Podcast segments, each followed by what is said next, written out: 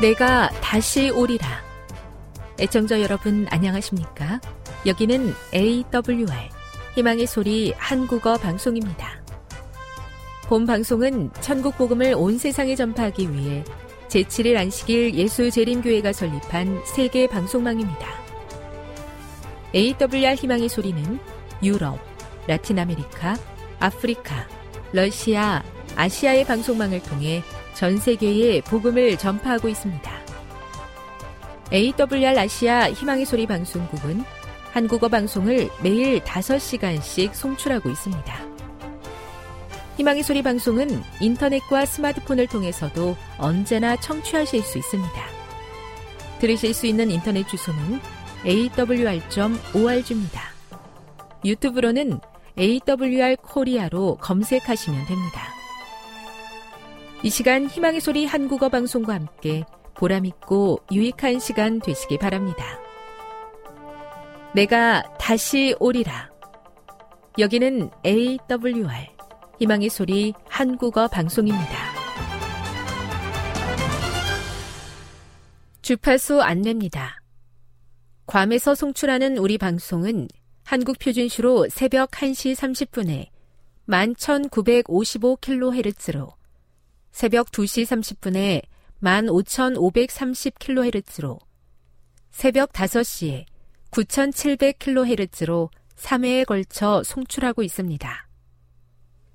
스리랑카에서 송출하는 우리 방송은 한국 표준시로 새벽 4시에 9,765kHz로 우즈베키스탄에서는 밤 9시에 15,530kHz로 타지키스탄에서는 밤 9시에 15,515kHz로 각각 1시간씩 방송하고 있습니다.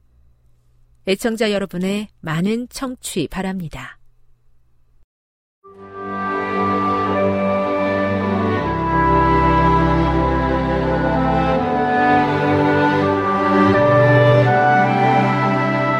읽어주는 교과 여섯째 날 6월 30일 금요일 더 깊은 연구를 위해 예수님과 바울의 이름을 오용한 퇴마사들의 이야기는 바울이 에베소서에서 권능에 대해 왜 그렇게 많이 이야기하고 있는지 설명해 준다. 새 신자들 중 어떤 사람들은 예수님의 주권에 대한 새로운 확신을 갖게 된 후 값비싼 주술서를 불길 속으로 던졌다. 마법을 다룬 약 250여 개의 파피루스와 다른 발견물 덕분에 우리는 그런 주술서에 등장했을 법한 의식, 주문, 공식, 저주 등에 대한 충분한 신뢰를 확인할 수 있다. 이 책들은 신, 여신, 영적 권세를 설득하여 그들이 원하는 것을 들어주게 만드는 의식을 수행하는 방법을 알려준다. 누가는 이 책들이 은화 5만 개, 즉 5만 일 임금의 가치가 있었다고 말한다. 숙련 노동자의 하루 임금이 20만 원이라면 이것은 100억 원에 달하는 금액. 이런 세부 사항은 이 책이 그들의 일상생활에서 얼마나 중요하고 중심적인 역할을 했는지를 보여준다. 그들이 부적, 마법, 주문, 영적 힘을 얻기 위한 전통적인 수단을 계속 사용하는 것에서부터 완전히 돌이켜야 한다는 분명한 확신을 갖기 위해 하나님의 주권적인 개입이 필요했다. 우리는 에베소서가 사악한 우주의 힘에 지속적인 영향력과 공격에 대처하는 방법에 대한 가르침이 필요한 신자들을 위해 기록된 것을 이해하게 된다. 바울은 에베소인들을 향한 서신에서 예수를 모든 능력 위에 높임을 받으신 분으로 나타내고 하나님께서 믿는 자에게 주시는 힘의 우월성을 강조한다. 핵심적인 토의를 위해 1.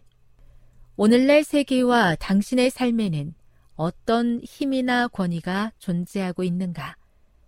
이러한 권세들은 어떻게 역사하여 신자들이 높으신 그리스도께 온전한 충성을 드리는 대신 자신들을 존중하고 존경하도록 유혹하는가? 2. 하나님의 때가 이르면 만물을 그리스도 안에서 통일하신다는 계획의 맥락에서 바울은 미래에 대한 희망을 표현한다. 에베소서 1장 18, 2장 12절, 4장 4절에서 바울이 소망이라는 단어를 사용한 것을 다시 살펴보라. 그가 미래에 대한 소망이 있다고 믿는 이유는 무엇인가? 3. 다음에 에베소서 9절에서 바울은 그리스도의 재림에 대한 미래의 희망을 어떻게 가리키고 있는가? 이 소망은 지금 우리에게 어떤 의미가 있는가? 지금까지 읽어주는 교과였습니다. 본 방송은 AWR 희망의 소리 방송국에서 제작되었습니다.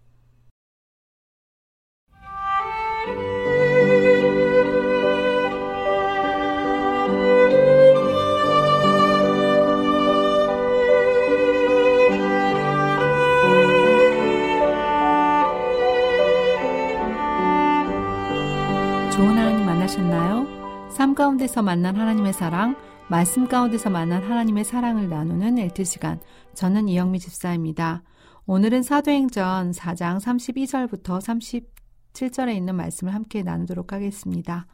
기도하겠습니다. 주님, 오늘 우리와 만나 주시옵소서. 우리 안에 생명의 만나를 허락하여 주시고 우리를 살리는 말씀으로 인하여 살게 하여 주옵소서. 세상의 모든 되어지는 일들 때문에 마음이 어두워지고 또 주님께서 우리에게 허락하신 그 기별을 어, 기억하고 분별하기에 주님 너무 분주한 삶을 살고 있습니다. 우리를 분주함에서 지켜주시고 오직 하나님의 영으로 새롭게 하여 주시옵소서 죄의 때가 얼마 남지 않았사옵나이다. 주의 말씀으로 살아나기 원합니다. 주의 말씀으로 새로워지기 원합니다. 주여 도와주시옵소서 예수님의 이름으로 기도드립니다. 아, 저는 이번 한 주 학생들과 함께 기도하게 해주시는 하나님을 만났습니다. 아이들의 얼굴에, 제가 가르치는 학생들의 얼굴에 걱정과 또 아직 어, 무엇을 해야 될지 모르는 그 방황한 눈빛이 보였습니다. 특별히 학년으로 올라갈수록 진지한 눈빛이지만 어린 학생들은 어, 기숙사 생활을 하기 때문에 집에 가고 싶기도 하고 또 마음 뜻 것이 없어서 어, 사람을 찾고 있고 또한 방법을 찾고 있고 그래서 마음이 어수선하여 교실의 분위기도 어수선하였습니다. 저는 그 아이들에게 무엇을 좋아야 될까 생각하다가 아, 이 아이들이 자기가 가지고 있는 모든 문제를 하나님께 기도의 제목으로 가져가는 길들을 기도학교 시간을 먼저 가지면 좋겠다라고 생각을 해서 아, 기도 세미나를 진행하였습니다. 그리고 아이들에게 기도 바인더와 기도 수첩을 나눠주게 되었습니다. 아, 기도 수첩에다가 1번, 2번, 3번 기도의 제목을 적고 있는데 어떤 친구가 제에게 와서 선생님, 저, 저를 위해서도 기도해 주셔도 돼요? 하면서 기도 제목을 어, 주는 것입니다. 저는 그 친구가 어, 보는 데서 제 기도 노트에 기도 제목을 적었습니다. 또 한 친구는 아, 제가 너무 키가 작은데 키 크게 해주세요라고 기도해도 돼요. 아, 그럼 기도해도 기도해 기도 제목에 쓸 수 있지 하고 기도 제목에 적었습니다. 또 한 친구는 이 기도 제목에 하나하나 적어가는 것들이 과연 이루어질까라는 그런 갸우뚱하는 얼굴로 진지하게 기도 제목을 적는 친구들을 보면서 아 이제 기도의 불씨가 떨어져서 기도하는 일들이 이곳에 가득하게 되면 하나님이 영이 어 임재하시는 그러한 장소가 될 수 있겠구나라는 생각을 해보게 되었습니다. 오늘 기도를 통하여 하나님 만나게 해주시는 그 기도의 하나님으로 인하여 감사한 합니다. 자, 오늘 사도행전 4장 32절부터 37절에 있는 말씀을 먼저 읽어 드리도록 하겠습니다. 사도행전 4장 32절부터 37절에 있는 말씀입니다. 사도행전 4장 32절에는 이러한 말씀이 있습니다.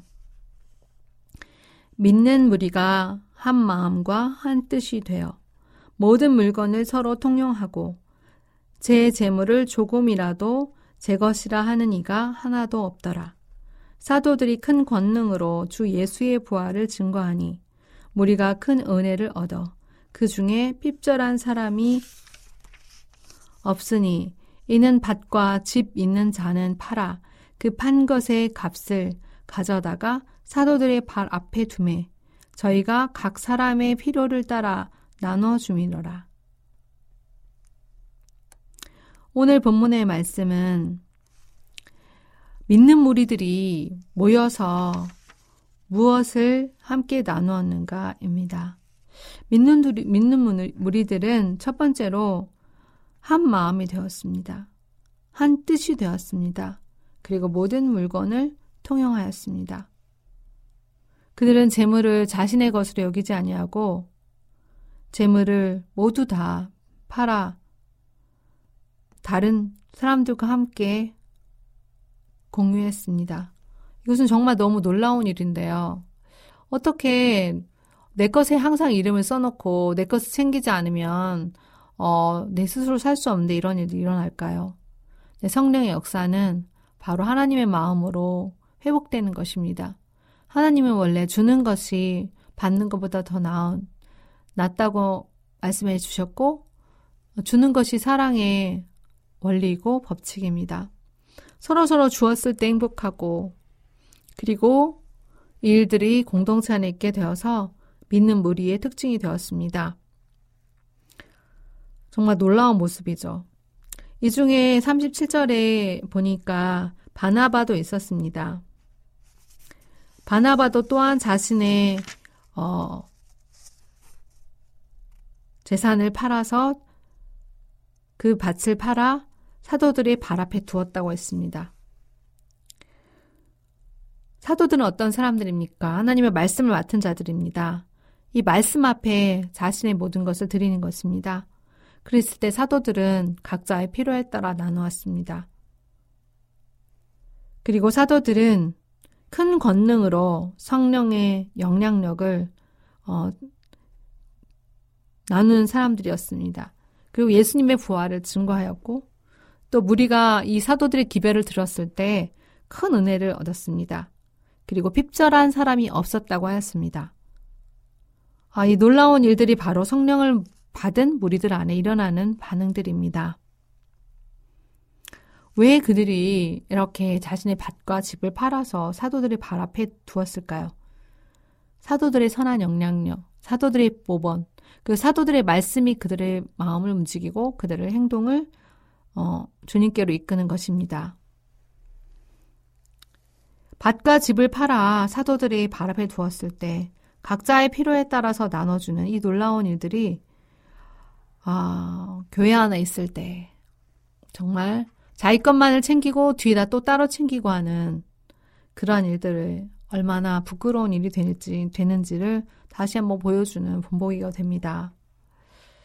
사실 밭과 집은 그의 전부인데 이 재산을 파는 사람 중에 바나바라는 인물이 나옵니다. 바나바는 번역하면 권위자, 곧 건면자라는 뜻입니다. 바나바는 결국 자기의 밭과 집을 다 팔아서 사도들의 앞에 두고 또한 하나님께 쓰임받는 주의 사역에 지에 나오게 됩니다. 이 놀라운 믿는 무리가 함께 있어서 어, 또 말씀을 맡은 자들이 큰 권능으로 필요에 따라서 나눠 주었을 때 또 일들이 협력하는 많은 사람들이 일어나게 되는데요. 그 중에 저는 오늘 바나바라는 한 인물에 대해서 집중을 해보게 되었습니다. 바나바는 어떤 사람인가요? 바나바는 구브로에서 난 레위인이라고 하였습니다. 그는 말씀을 맡은 레위 가문의 사람이었습니다. 그는 요셉이라는 이름도 가진 바나바였습니다. 그가 밭을 팔아 값을 드리고 그는 하나님께 자신의 시간과 재능도 헌신하는 사역자가 되었습니다.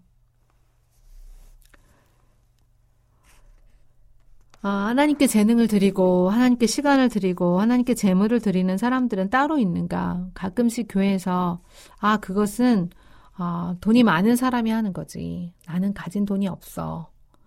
그리고 몇몇 사람들이 어, 원래 많이 하는 사람들이 하는 거야라는 말을 들을 때 제 자신을 돌아보면서 하나님 제가 드릴 수 있는 이것이 저의 최선입니까? 라는 질문을 해보게 됩니다.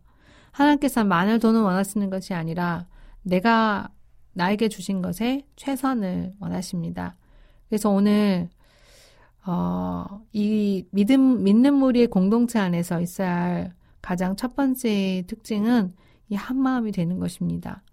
어떻게 한마음이 될 수 있을까요? 저는 한번 생각해 보았습니다. 묵상해 보았습니다. 한 마음은 그리스도의 마음을 품는 수밖에 없는 것입니다. 사람마다 각자의 개성과 또 생각이 다르기 때문에 한 마음이 되는 것이 가장 어렵습니다. 가족들끼리도 너무 어렵습니다. 하지만 하나님의 말씀 묵상하고 그리스도의 마음 품고자 하였을 때 하나님께서 그리스도의 마음, 그리스도의 품성으로 한 마음이 되게 해주시는 것입니다. 한 마음 한 뜻은 결국 무엇입니까? 하나님, 예수님께서 하신 그 일들을 하고자 하는 그러한 마음입니다. 오늘,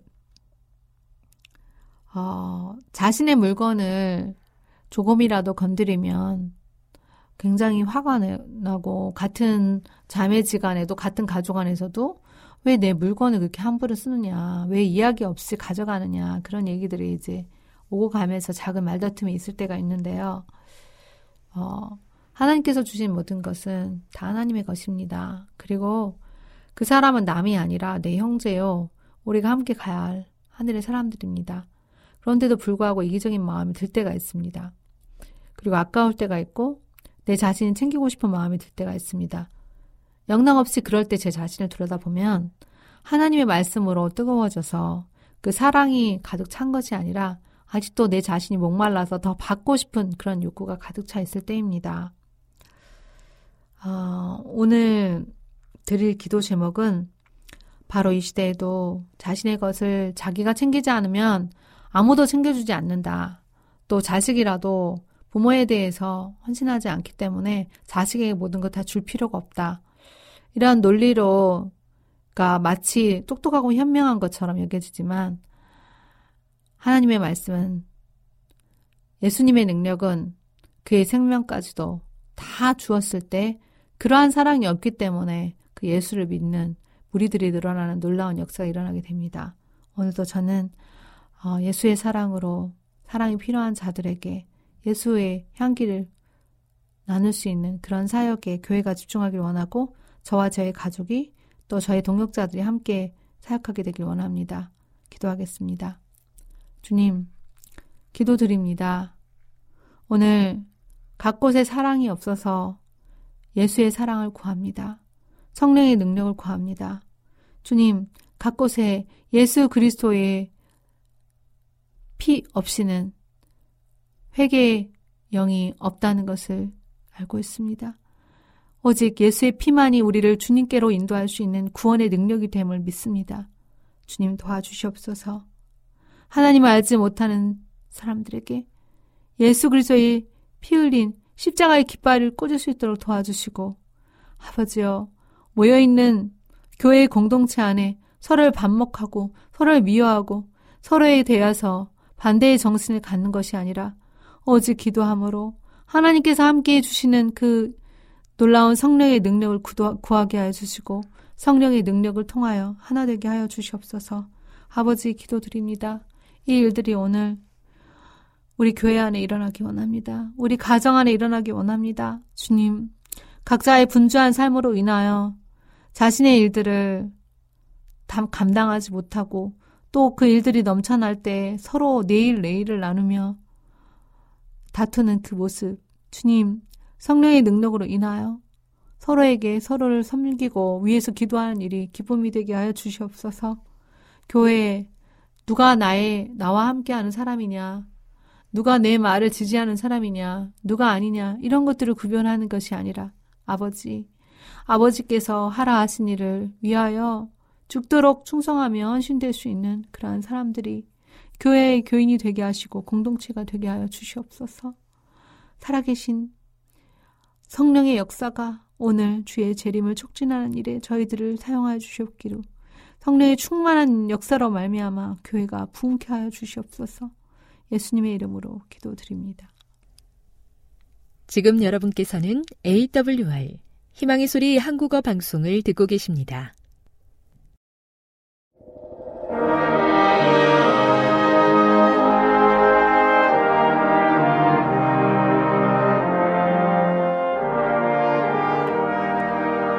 시청자 여러분 안녕하십니까? 하나님의 귀한 말씀으로 감동과 은혜를 나누는 시간입니다. 먼저 하나님의 말씀 요나서 4장 9절로 11절의 말씀을 읽겠습니다 하나님이 요나에게 이르시되 네가 이 박능쿨로 인하여 성냄이 어찌 합당하냐?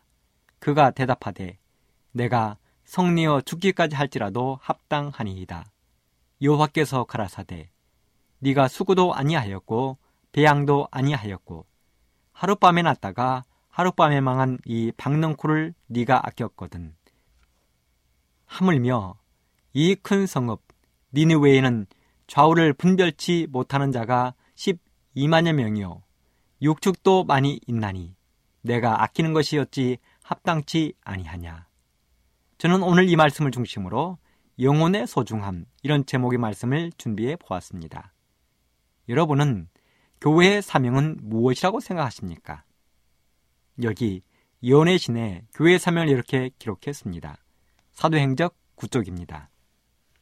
교회는 사람을 구원하기 위해 하나님께서 세우신 기관이다. 교회는 봉사를 위하여 조직되었으므로 그 사명은 온 세상의 복음을 전하는 것이다.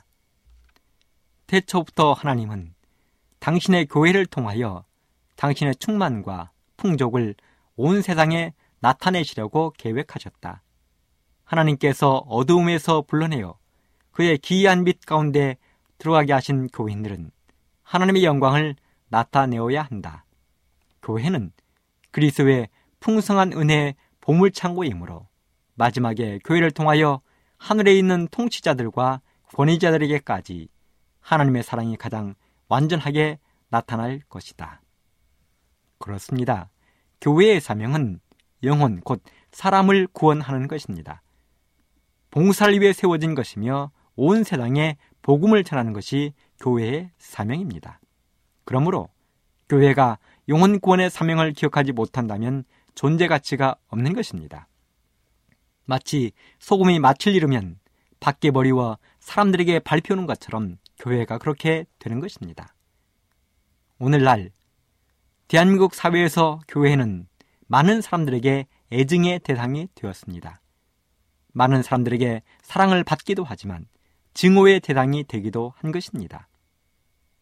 왜 교회가 사람들에게 사랑받지 못하고 증오의 대상이 되어가고 있는 것입니까?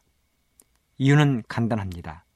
교회가 무엇을 해야 하는지, 교회의 사명을 잃어버렸기 때문입니다. 그래서 사람들이 점점 교회를 멀리하고 멸시하게 되었습니다. 사회에는 무신론자들이 판을 치고 십자가는 멸시의 대상으로 전락했습니다. 대한민국 사회에서 욕을 먹는 사람들 우선순위에 복음을 전하는 목사들이 높은 자리를 차지하고 있습니다. 이유가 무엇입니까? 예수님의 정신을 잃어버렸기 때문입니다. 가난하고 소외된 자, 병들고 힘없는 자, 어둠 속에서 떠는 영혼들을 외면하고 있기 때문에 그렇습니다. 교회의 지도자들이 옛날 유대인들처럼 바리새인과 사두개인 서기관들처럼 살고 있기 때문에 그렇습니다. 세상의 정치에 관여하고 있는 사람들과만 상대하기 때문에 그렇습니다. 지난 8월 대한민국은 프란치스코 교황에게 열광했습니다. 온 대한민국이 프란치스코 열병에 빠진 것처럼 보였습니다. 이유가 무엇입니까? 그렇습니다. 그의 행동에서 보여진 소탈함, 소박함, 검소함 때문이었습니다. 만일 프란치스코 교황이 특별히 준비된 전세기를 타고 한국에 왔다면 어땠을까요? 만일 프란치스코 교황이 방탄된 리무진을 탔다면 어땠을까요? 만일 프란치스코 교황이 금으로 된 십자가를 목에 걸고 왔다면 어땠을까요? 만일 프란치스코 교황이 대한민국에 와서 대통령과 높으신 어른들만 만나고 갔다면 어땠을까요? 그런데 교황은 그렇게 하지 않았습니다. 그것이 보여주기 위한 쇼라고 해도 괜찮습니다. 그는 교황을 위하여 특별히 준비한 전세기가 아닌 이탈리아에 비행기 한 대를 전세 내고 왔을 뿐입니다. 그리고 한국 방문 마치고 돌아갈 때에는 대한항공 비행기를 타고 돌아갔습니다. 한국에 와서는 방탄 리무진이 아닌 작은 소형차 소울을 탔습니다. 마땅히 교황이 목에 걸 금으로 된 십자가보다는 철제 십자가를 목에 걸었습니다. 높으신 어른들을 만나기보다는 소외된 사람들, 아픈 사람들을 만났습니다. 대한민국의 정부와 지도자들이 외면하고 있던 세월호 참사 가족들을 네 번이나 만나 위로했습니다. 일본군 위안부 피해자 할머니들을 만나 위로하고 용기를 주었습니다. 음성 꽃동네에서는 정신 박약 아들 지체 부자애들을 만나 위로했습니다. 앞에서도 말씀드렸지만 설사 이것이 사람들에게 보여주기 위한 쇼였다 할지라도 이것이 교회의 본 모습인 것입니다. 예수님이 이 땅에 계셨을 때 사람들에게 보여주던 모습이었습니다. 그래서 사람들은 교황에게 열광했습니다. 그의 얼굴을 보기 위하여 광화문 광장에 100만 명에 가까운 사람들이 모였습니다.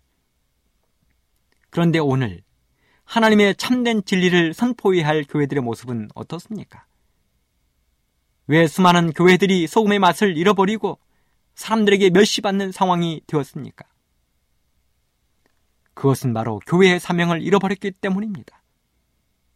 다시 한번 사도행적에 기록된 교회의 사명에 관한 말씀을 읽어 보겠습니다. 교회는 사람을 구원하기 위하여 하나님께서 세우신 기관이다.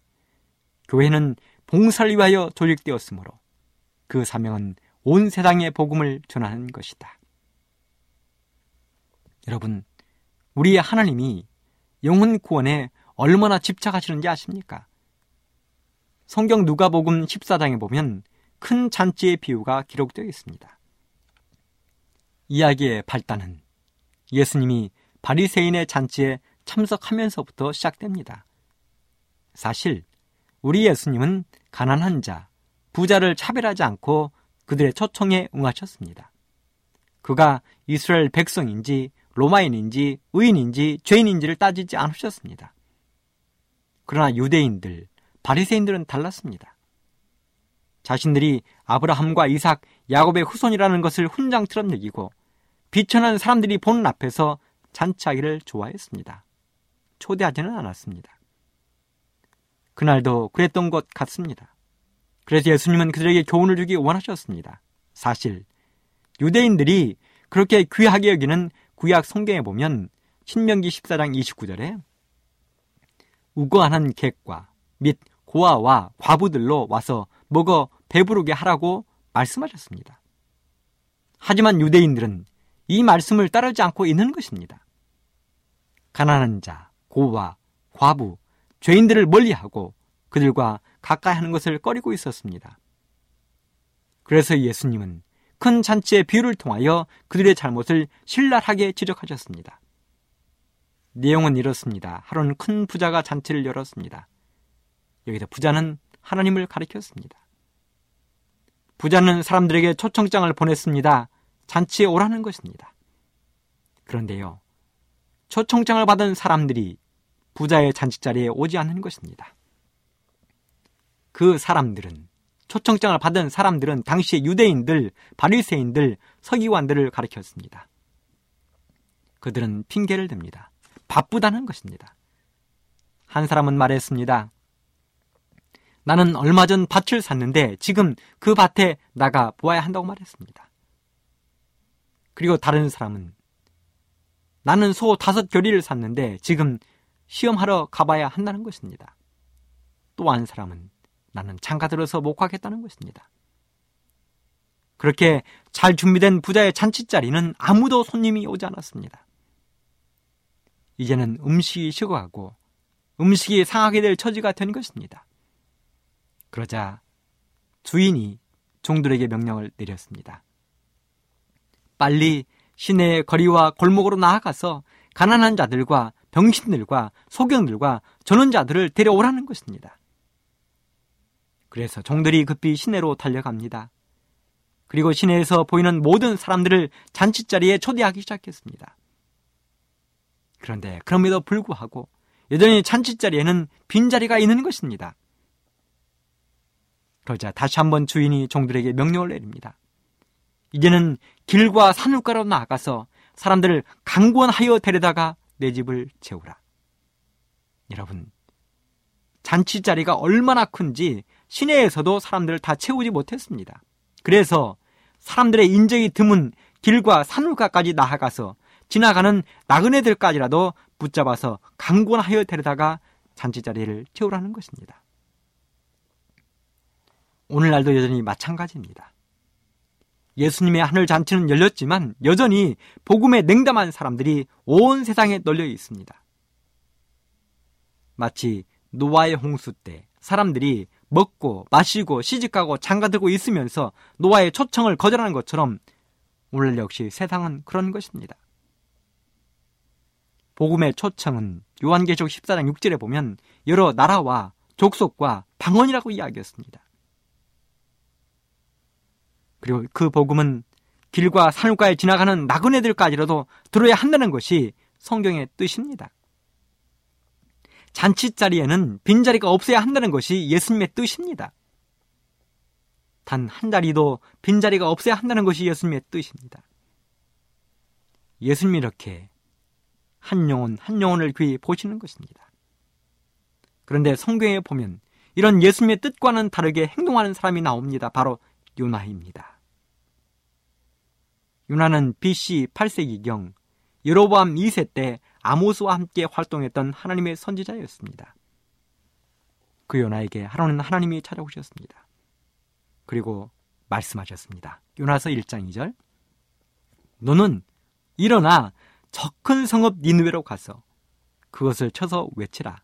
그 악독이 내 앞에 상달하였음이니라. 마치 아방 시대에 하나님이 엘리야를 불러 아방 앞으로 보내신 것처럼 지금 하나님이 요나를 니누의 성과 왕 백성들 앞으로 가라는 것입니다. 니누에가 망하게 되었다는 것입니다. 악독이 하나님 앞에 상달됐다는 것입니다. 그럼 니누에는 어떤 도시였습니까? 첫째는 거대하고 큰 성이었습니다. 니누에는 당시 고대 세계의 도시 중 가장 큰 아시리아의 왕국의 수도였습니다. 니누에는 노아 홍수 바벨탑 사건으로 사람들이 흩어진 얼마 후에 세워진 도시였습니다. 지금의 이라크 지역 북쪽의 티그리스 강가 비옥한 토지 언덕 위에 세워진 도시였습니다. 이 니누웨는 나날이 발전하고 성장해서 요나가 살던 시대에는 인구가 자그마치 12만 명이었습니다. 요나서 3장 3절에 보면 극히 큰 성읍이므로 3일길이 될 만큼 거대한 도시였다고 기록하고 있습니다. 둘째로 니누웨는 죄악이 하늘의 하나님께 들릴 만큼 큰 죄악의 도시였다고 기록했습니다. 그런데 하나님이 바로 이 도시에 가서 회개하라는 기별을 전하라는 것입니다. 가서 외치라는 것입니다. 악독이 하나님 앞에 상달되었으니 회개하지 않으면 멸망할 것이라고 외치라는 것입니다. 당시 니누에는 범죄와 악행의 중심지였습니다. 수많은 향락 산업의 중심지였습니다. 마치 오늘날 미국의 사막 위에 세워진 거대한 라스베가스처럼 도박과 유흥의 도시였습니다. 그래서 성경 나훔 3장 1절에 보면 화 있을 저 피성이여 그 속에서는 괴율과 강포가 가득하며 늑탈이 떠나지 아니하는도다라고 기록했습니다. 또 3장 19절에 보면 너의 악행을 늘 받지 않은 자가 없음이 아니냐 하고 니느웨의 악행을 지적했습니다. 그리고 나옴 선지자는 니느웨를 잔인하고 굶주린 사자라고 표현했습니다. 이런 악의 도시였기 때문에 하나님은 자신의 종인 요나를 보내서 회개하라는 기별을 전하라고 이야기한 것입니다. 죄악이 얼마나 거대한지 큰지 하늘의 하나님에게까지 니누웨의 죄악의 소리가 들렸다는 것입니다.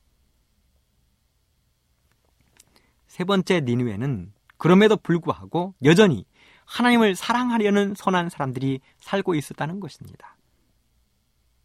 우리가 잘 아는 것처럼 하나님은 하나님의 종이 그 성 안에 있으면 그들을 기억하고 부르십니다. 반드시 부르십니다.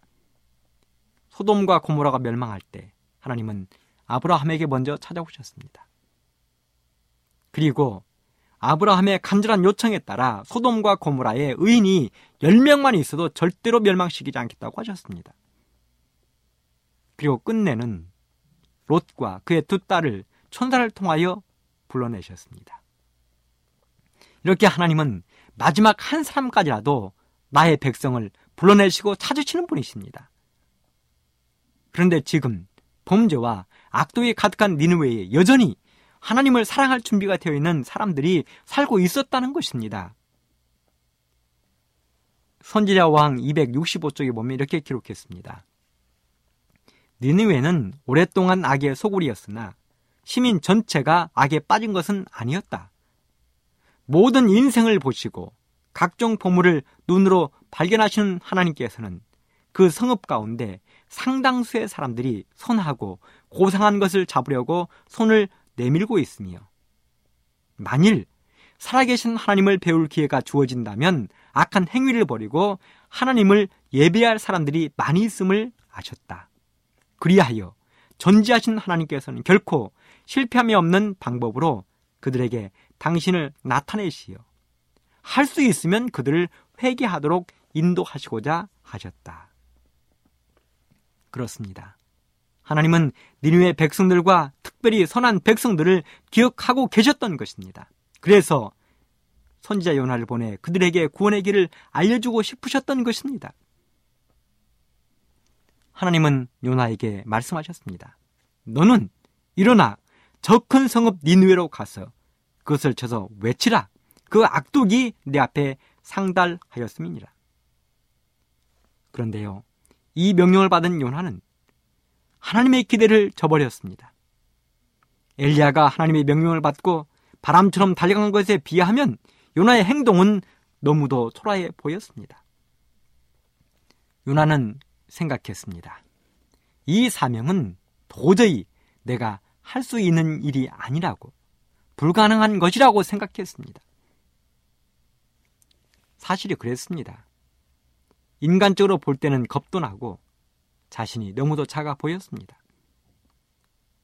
그는 그 순간 자신이 섬기는 하나님이 전지전능하신 분임을 잊어버렸습니다. 그래서 하나님의 부르심을 거역하고 자신의 길을 가기로 결심했습니다. 요나스 1장 3절에 보면 요나가 여호와의 낯을 피하려고 일어나 다시스로 도망하려 하여 요바로 내려갔더니 마침 다시스로 가는 배를 만난지라 여호와의 낯을 피하여 함께 다시스로 가려고 손가락을 주고 배에 올랐더라 이렇게 기록했습니다. 그렇습니다. 하나님의 선지자가 지금 도망을 가고 있는 것입니다. 하나님의 낯을 피하여 도망을 가고 있는 것입니다. 그는 다시스로 가기로 결심했습니다. 여러분, 다시스가 어디인지 아십니까? 물론 학자들마다 여러 가지 주장이 있기는 하는데요.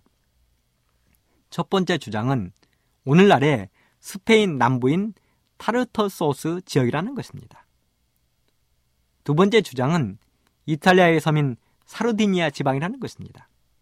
만일 스페인의 타르터소스 지방이라면 요바에서부터 3,500km나 떨어진 매우 먼 곳입니다. 그렇다고 해서 사르디니아 섬이라고 해서 가까운 줄 아십니까? 어찌 되었던 지금 요나는 니니웨 성과는 정반대의 지방으로 도망길에 나선 것입니다. 하나님께서 보실 때 얼마나 한심하고 얼마나 불쌍한 모습입니까? 하나님의 종이 하나님의 낯을 피하여 도망자가 되다니. 그런데 이것이 사실이었습니다. 그런데요, 모든 것은 요나가 생각한 대로 촉적 맞아 떨어지기 시작했습니다. 요빠 항구에 도착하자마자 때마침 다시스로 가는 배를 만난 것입니다. 여러분, 이것은 어찌 보면 행운 중에 행운입니다. 당시에 배를 타고 어디론가 떠난다는 것, 배 시간을 맞춘다는 것, 얼마나 힘들고 어려운 일이었겠습니까? 배가 많기나 했겠습니까? 그런데요, 요나는 가자마자 자신이 가고 싶어 하는 곳으로 떠나는 배를 기가 막히게 만난 것입니다. 그렇게 해서 요나는 다시도록 가는 배의 표를 구하고 배에 올랐습니다. 모든 것이 술술 잘 풀렸습니다.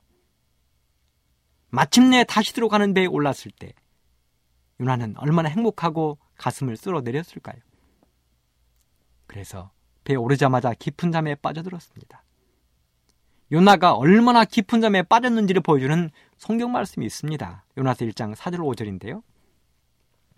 여호와께서 대풍을 바다 위에 내리시매 바다 가운데 폭풍이 대작하여 배가 거의 깨어지게 된지라. 사공이 두려워하여 각각 자신의 신들을 부르고 또 배를 가볍게 하려고 그 가운데 물건을 바다에 던지니라. 그러나 요나는 배 밑층에 내려가서 누워 깊이 잠이 든지라. 그렇습니다. 지금 바다가 폭풍으로 인하여 요동치고 난리가 났습니다. 배가 거의 깨어질 만큼 사나운 폭풍에 배가 이리저리 밀려다니고 있습니다. 사공들은 배를 지키기 위하여 이리저리 뛰고 정신을 차리지 못하고 있습니다. 더 이상 사람들의 힘으로 되지 않으니 이제는 자신들이 믿는 신들의 이름도 부르기 시작했습니다. 거기다가 배를 가볍게 하기 위하여 배에 싣고 있던 모든 물건들을 바다에 던지기 시작했습니다. 그런데 요나가 지금 무엇을 하고 있습니까? 그렇습니다. 배 밑바닥에 내려가 깊은 잠에 빠지는 것입니다. 그동안 했던 긴장이 풀리자 그만 깊은 잠에 빠져들고 만 것입니다. 그 와중에 선원들은 이 난리통에도 한심스럽게 잠을 자고 있는 요나를 찾아내었습니다. 그리고 요나가 믿는 신에게 기도하도록 요청했습니다. 하지만 하나님을 피하여 도망치고 있는 요나의 기도에는 힘이 없었습니다. 폭풍은 점점 심해지고 두려움이 엄습해 왔습니다. 그러자 마침내 최후의 수단으로 선원들은 사람들을 모아놓고 제비뽑기를 했습니다. 과연 누구 때문에 이런 재앙이 왔는지 그들은 제비뽑기로 결정할 것이었습니다. 선원들은 생각하기를 이것은 분명 신들이 노한 것이라고 결론을 내린 것입니다. 그리고 마침내 요나가 뽑히게 되고 요나는 선원들에 의하여 격렬하게 풍랑이 치는 바다에 던져지게 되었습니다. 그의 생명이 끝나는 것처럼 보였습니다. 그런데 놀랍게도 요나서 1장 15절에 보면 요나를 들어 바다에 던짐에 바다에 뛰노는 것이 곧 그친지라. 요나가 바다에 던져지자 바닷물이 잠잠해졌습니다. 그리고 그 다음에 요나는 어떻게 되었는가?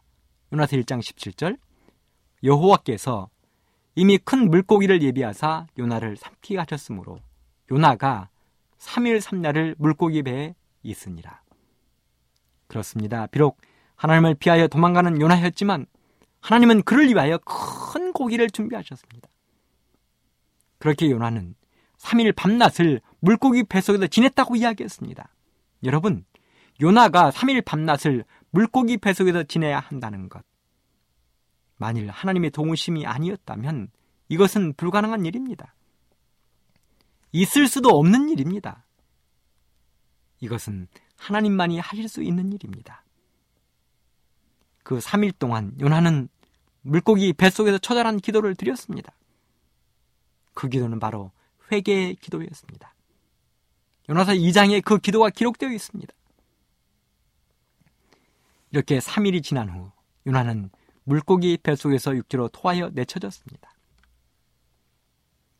그리고 하나님은 다시 한번 요나에게 니누에로 가라고 명령하셨습니다.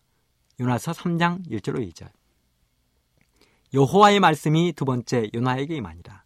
이르시되 일어나 저 큰 성읍 니누에로 가서 내가 노에게 명한 바를 그들에게 선포하라. 하나님의 이 명령에 회개한 요나는 곧바로 니누에를 향해서 출발했습니다. 그리고 외치기 시작했습니다. 성이 커서 3일길을 외쳐야 했지만 요나는 하루길만 다니며 외쳤습니다. 그럼에도 불구하고 놀랍게도 요나의 외침에 왕으로부터 시작해서 모든 사람들이 회개의 대열에 합류했습니다. 그들이 어떻게 회개했는지 요나서 3장 5절로 8절에 이렇게 기록을 했습니다. 니느웨 백성이 하나님을 믿고 금식을 선포하고 물론 대소하고 굵은 배를 입은지라 그 소문이 니느웨 왕에게 들림에 왕이 보좌에서 일어나 조복을 벗고 굵은 배를 입고 제에 앉으니라. 왕이 그 대신으로 더불어 조사를 내려 니느웨에 선포하여 가라되 사람이나 짐승이나 소떼나 양떼나 아무것도 입에 대지 말지니 곧 먹지도 말 것이요 물도 마시지 말 것이며 사람이든지 짐승이든지 다 굵은 배를 입을 것이요 힘써 여호와께 부르짖을 것이며 각기 악한 길과 손으로 행한 강포에서 떠날 것이다. 처절한 회개를 니누에서 한 것입니다. 왕으로부터 시작해서 심지어는 짐승들까지 굵은 배를 입고 금식하며 회개했습니다. 그 모습을 본 하나님은 뜻을 돌이켜 진노를 그치셨습니다. 여기까지 했으면 딱 좋을 뻔했는데요. 그런데 니누의 백성들이 회개하는 모습을 보면서 마음이 영 편찮은 한 사람이 있었습니다. 하나님은 행복한데 한 사람은 행복하지 않았습니다. 바로 요나였습니다. 자기가 하나님의 명령을 받고 회개하라 외쳤으면서 니누의 백성들이 회개하자 기분이 나빠졌습니다. 이유가 어디에 있었습니까? 요나서 4장 1절로 3절입니다. 요나가 심히 싫어하고 노하여 여호와께 기도하여 가로되 여호와여 내가 고구에 있을 때에 이루하겠다고 말씀하지 아니하였나이까 그러므로 내가 빨리 다시스로 도망하였사오니 주께서는 은혜로우시며 자비로우시며 노하기를 더디하시며 이내가 그 시사 뜻을 돌이켜 재앙을 내리지 아니하시는 하나님이신 줄을 알았음이니이다. 여호와여 원컨대 이제 내 생명을 취하소서 사는 것보다 죽는 것이 내게 나음이니이다. 그렇습니다. 요나의 이기심, 요나의 자존심이 요나를 화나게 했습니다. 하나님이 마땅히 재앙을 내려서 니누웨를 불살라 버렸어야 자신이 참된 선지자로 보여서 우쭐할 텐데 지금은 자신이 거짓 선지자로 역임을 받을 것이 두렵고 속이 상했습니다. 자신의 자존심이 니누웨 12만 백성들의 목숨보다 소중했습니다. 그래서 하나님께 따진 것입니다. 하나님 그럴 줄 알았습니다. 원래 하나님은 그들 용서하실 것이었잖아요. 그래서 제가 그럴 줄 알고 다시스로 도망가려고 한 것입니다. 이제 저는 거짓 선지자들로 사람들에게 조롱을 받을 텐데 하나님 그럴 바에 차라리 제 생명을 취해 주십시오. 죽여 주십시오. 이런 요나를 깨우치기 위해 하나님은 박능굴 하나를 준비하셨습니다. 뜨거운 태양 아래서 더위로 고생하던 요나 머리 위로 갑자기 박능굴 하나가 그늘을 만들어 주었습니다. 그랬더니 요나의 기분도 조금 풀렸습니다.